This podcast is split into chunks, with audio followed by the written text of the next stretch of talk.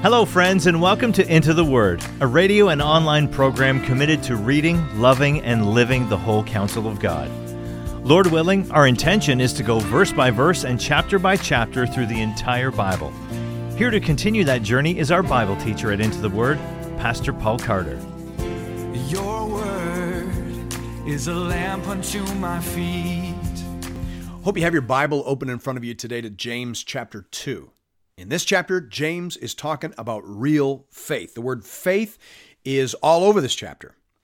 Now, James is not concerned to tell us much about the content of faith. He says simply in verse 1 that it is faith in the Lord Jesus Christ. Rather, James's concern is to show us what faith looks like as it is lived out by the believer. This is a continuation of the same theme we encountered at the end of chapter 1. There, James said, If anyone thinks he is religious and does not bridle his tongue, but deceives his heart, this person's religion is worthless. Religion that is pure and undefiled before God the Father is this to visit orphans and widows in their affliction and to keep oneself unstained from the world. So, real religion, which he equates here with faith in the Lord Jesus Christ, real religion involves bridling the tongue, caring for the lowly, and keeping oneself unstained by the world. The rest of the letter represents an expansion upon those themes. Hear now the word of the Lord, beginning at verse 1. My brothers, show no partiality as you hold the faith in our Lord Jesus Christ, the Lord of glory.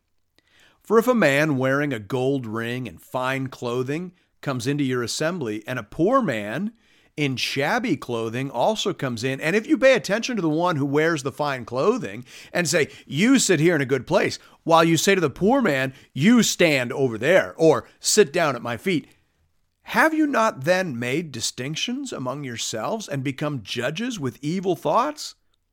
Listen, my beloved brothers, has not God chosen those who are poor in the world to be rich in faith and heirs of the kingdom, which he has promised to those who love him? But you have dishonored the poor man.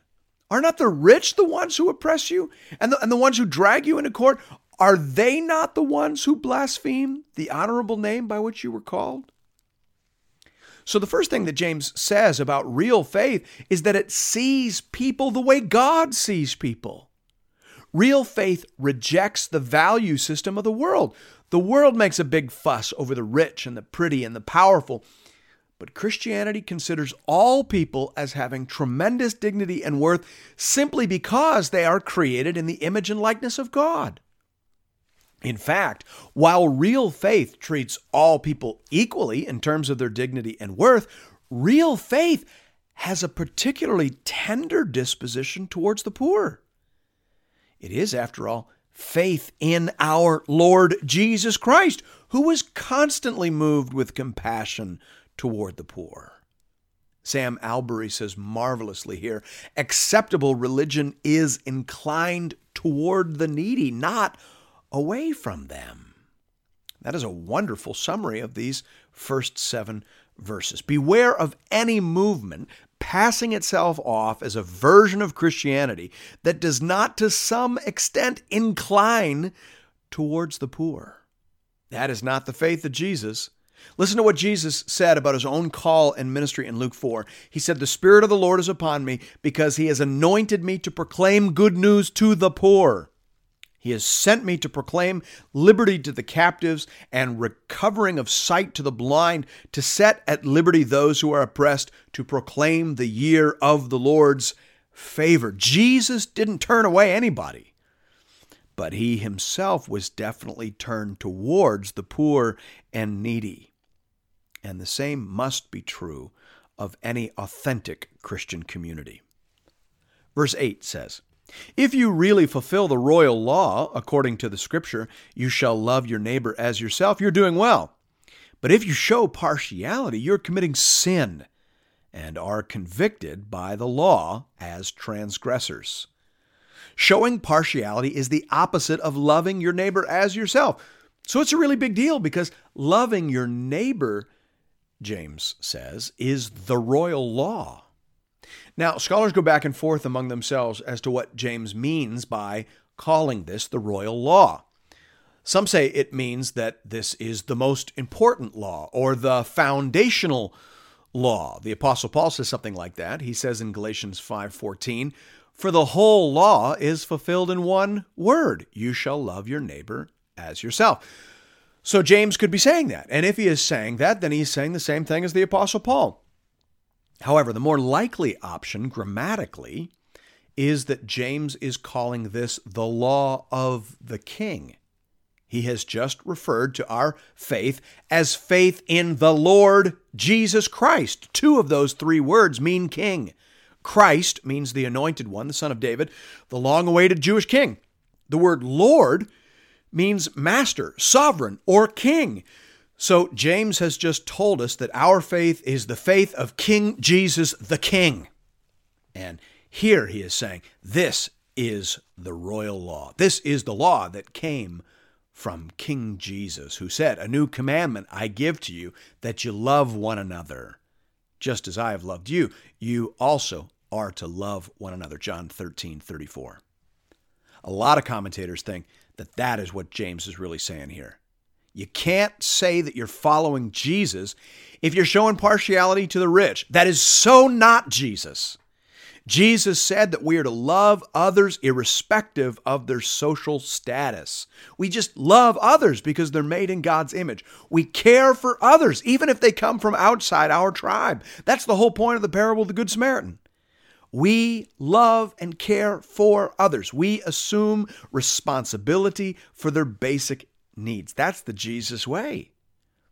More than that, that's the kingdom law. And laws James readers know very well, cannot be ignored without consequence. Verse 10 For whoever keeps the whole law but fails in one point has become guilty of all of it. For he who said, Do not commit adultery, also said, Do not murder.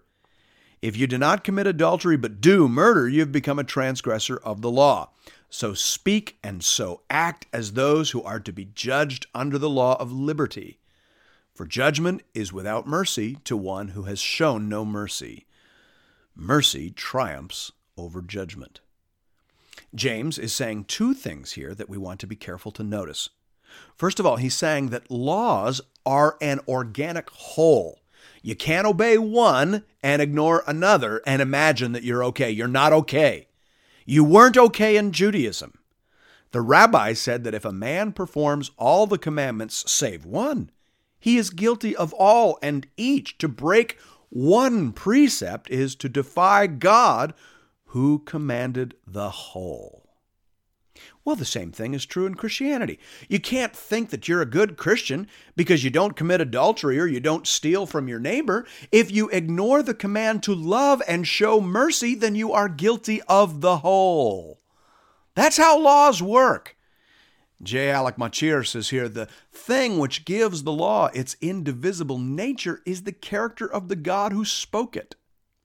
This means that there is nothing arbitrary about the commandments of the law. Each one reflects some facet of the divine nature. Closed quote. The laws that a king gives reflect who the king is. And our king is characterized by mercy. So if you want to receive mercy from the king, then you better extend mercy to one another. Jesus said that in the parable of the unmerciful servant, and his brother James is saying the exact same thing here. Judgment is without mercy to the one who has shown no mercy. The last thing James says there in the paragraph probably needs to be explained. What does it mean that mercy triumphs over judgment? Well, John Calvin is incredibly helpful here.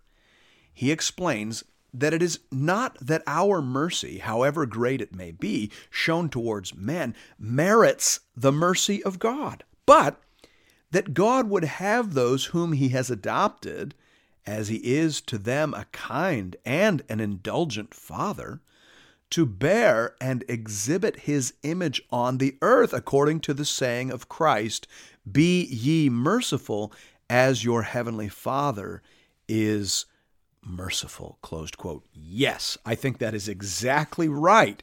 And it prepares us perfectly for what James says next. Verse 14. What good is it, my brothers, if someone says he has faith, but does not have works, can that faith save him?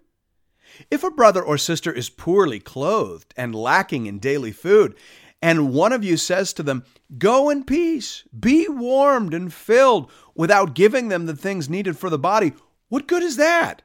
So also, faith by itself, if it does not have works, is dead. Again, we remember that James is concerned here to describe real living faith. One way to do that, of course, is to contrast real living faith with inauthentic dead faith. Real faith works, real faith loves, real faith responds to the needs of brothers and sisters. Again, this is no different than what Jesus said in the parable of the sheep and the goats. By the way, do you get the impression that James was a devotee of the parables of Jesus Christ? Me too. In the parable of the sheep and the goats, Jesus compares himself to a king who divides all people into two camps at the final judgment. The sheep are the real believers, and the goats are the false believers.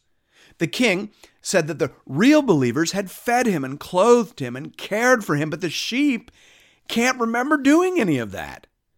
But the king says to them, Truly I say to you, as you did it to one of the least of these my brothers, you did it to me. Matthew 25, 40. Are you hearing that? Real believers understand that doing things for the poor and vulnerable among the people of God is doing them to Jesus. Caring for the poor among the brotherhood is worship. It is care directly applied to the person of Jesus Christ.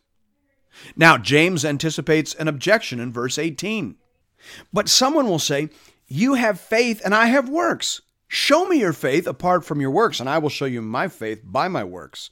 You believe that God is one? You do well. Even the demons believe and shudder. Do you want to be shown, you foolish person, that faith apart from works is useless? Was not Abraham our father justified by works when he offered up his son Isaac on the altar? You see that faith was active along with his works, and faith was completed by his works. And the scripture was fulfilled that says, Abraham believed God, and it was counted to him as righteousness. And he was called a friend of God. You see that a person is justified by works and not by faith alone. And in the same way, was not also Rahab the prostitute justified by works when she received the messengers and sent them out by another way? For as the body apart from the spirit is dead, so also faith apart from works is dead. James will not even hear about any version of faith that does not include works of love, obedience, and compassion. Do not try to tell me about your perfect orthodoxy. Even the demons have perfect orthodoxy. Real faith, saving faith, is about more than believing true things about God. Real faith manifests in obedient action. That's what he means by referring to the story of Abraham. Abraham believed God and it was credited to him as righteousness. He's quoting there from Genesis 15 6, and he certainly isn't contradicting it. There is no contradiction here between James and Paul. James agrees that Abraham was saved by faith, but what kind of faith? That's the question James is interested in. Certainly, it was no dead faith that saved Abraham. On the contrary, when we keep reading the Abraham story all the way through to Genesis 22, we discover that Abraham's faith was a faith that obeyed, even when the commands of God were incomprehensible to him.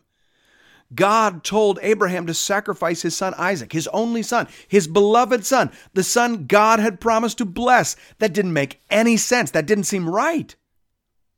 But Abraham obeyed anyway, and by so doing, proved that his faith was living, alive, and real.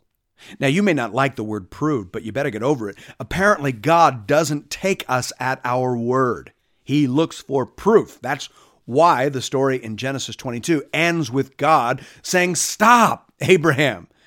For now I know that you fear God, seeing you have not withheld your son, your only son, from me, for now I know. Ata yadati. God likes to know. He likes to test. He likes to see. And real faith is easy to spot because it looks like loving, trusting obedience to the King.